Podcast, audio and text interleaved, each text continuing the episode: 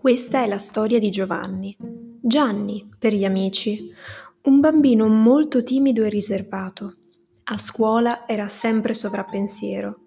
Non aveva mai voglia di giocare con i suoi compagni. Gianni infatti preferiva rimanere solo con i suoi pensieri. Grazie alla sua fervida immaginazione, inventava tante storie, delle vere e proprie favole, mondi incredibili in cui perdersi completamente. Questo avere la testa fra le nuvole a volte lo penalizzava, ma Gianni in un modo o nell'altro riusciva sempre a cavarsela con la sua immaginazione.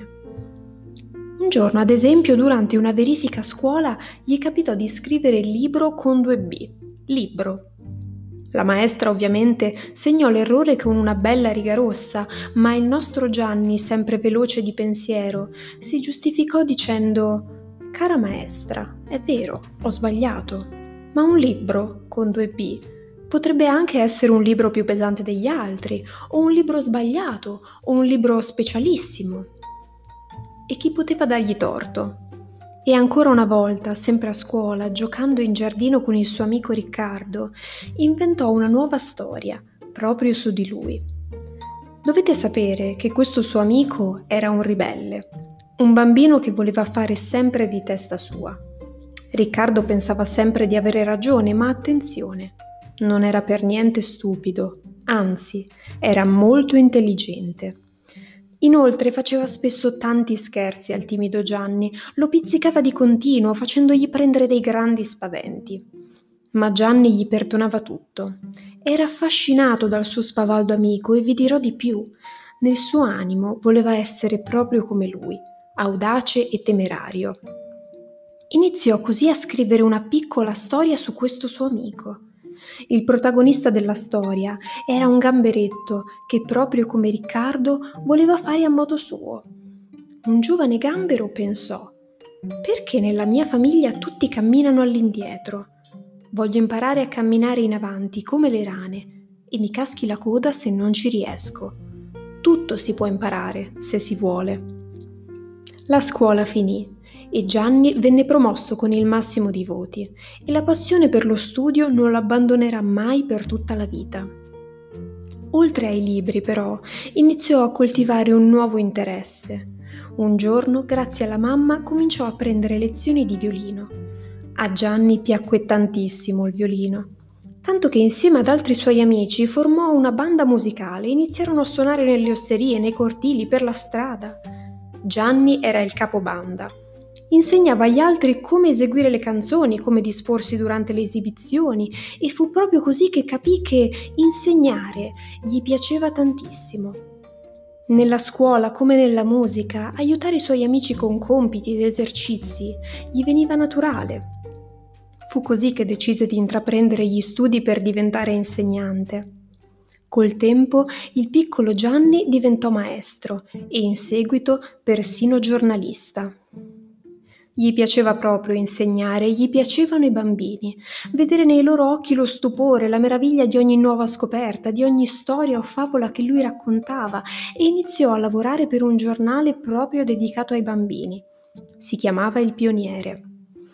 Grazie a questo giornale riuscì finalmente a rendere pubbliche tutte quelle storie che nel corso degli anni aveva tenuto nel cassetto. In quel bel periodo Gianni incontrò anche una ragazza di nome Maria Teresa. Diventarono molto amici, si innamorarono e si sposarono e dal loro amore nacque la piccola Paola. Come tanti papà, anche Giovanni viaggiava tanto per lavoro, ma voleva sempre rimanere in contatto con la sua bambina. Così, quando era lontano per farla addormentare, le raccontava delle bellissime favole al telefono. Papà, dove ti trovi oggi? Mi trovo nel paese con le S davanti. Con le S davanti? Certo, qui un temperino si chiama stemperino, cioè un temperino con la S davanti. Serve a far ricrescere le matite quando sono consumate. Da quei racconti sussurrati alla sua bambina nacque un libro che il nostro Giovanni chiamò proprio Favole al telefono. Gianni scriverà tantissime fiabe favole, filastrocche storie meravigliose. Col tempo inizierà a collaborare anche con un'importantissima casa editrice e uno dei primi libri che pubblicherà con loro prenderà il titolo di Filastrocche in cielo e in terra. Filastrocca corta e matta, la porta vuole sposare il porto, la viola studia il violino, il mulo dice mio figlio è il mulino, la mela dice mio nonno è il melone, il matto vuole essere un mattone e il, mio, il più matto della terra, sapete che vuole? Fare la guerra. Grazie al suo talento e alla sua inventiva, il nostro Giovanni riceverà persino un premio per tutti i momenti fantastici che con le sue parole ci ha regalato. È un premio molto speciale che in Italia nessuno aveva mai vinto, il premio Andersen, il più importante riconoscimento attribuito ai migliori libri per ragazzi. E grazie a questo Gianni diventerà famoso in tutto il mondo. Oggi vi ho raccontato la storia di Gianni, Gianni Rodari. Avete ascoltato le mie parole da casa, davanti a un computer o con un telefonino ma un giorno non molto lontano tornerete a giocare nei parchi, tornerete a scuola, al lavoro, tornerete a ridere e a divertirvi con tutti i vostri amici.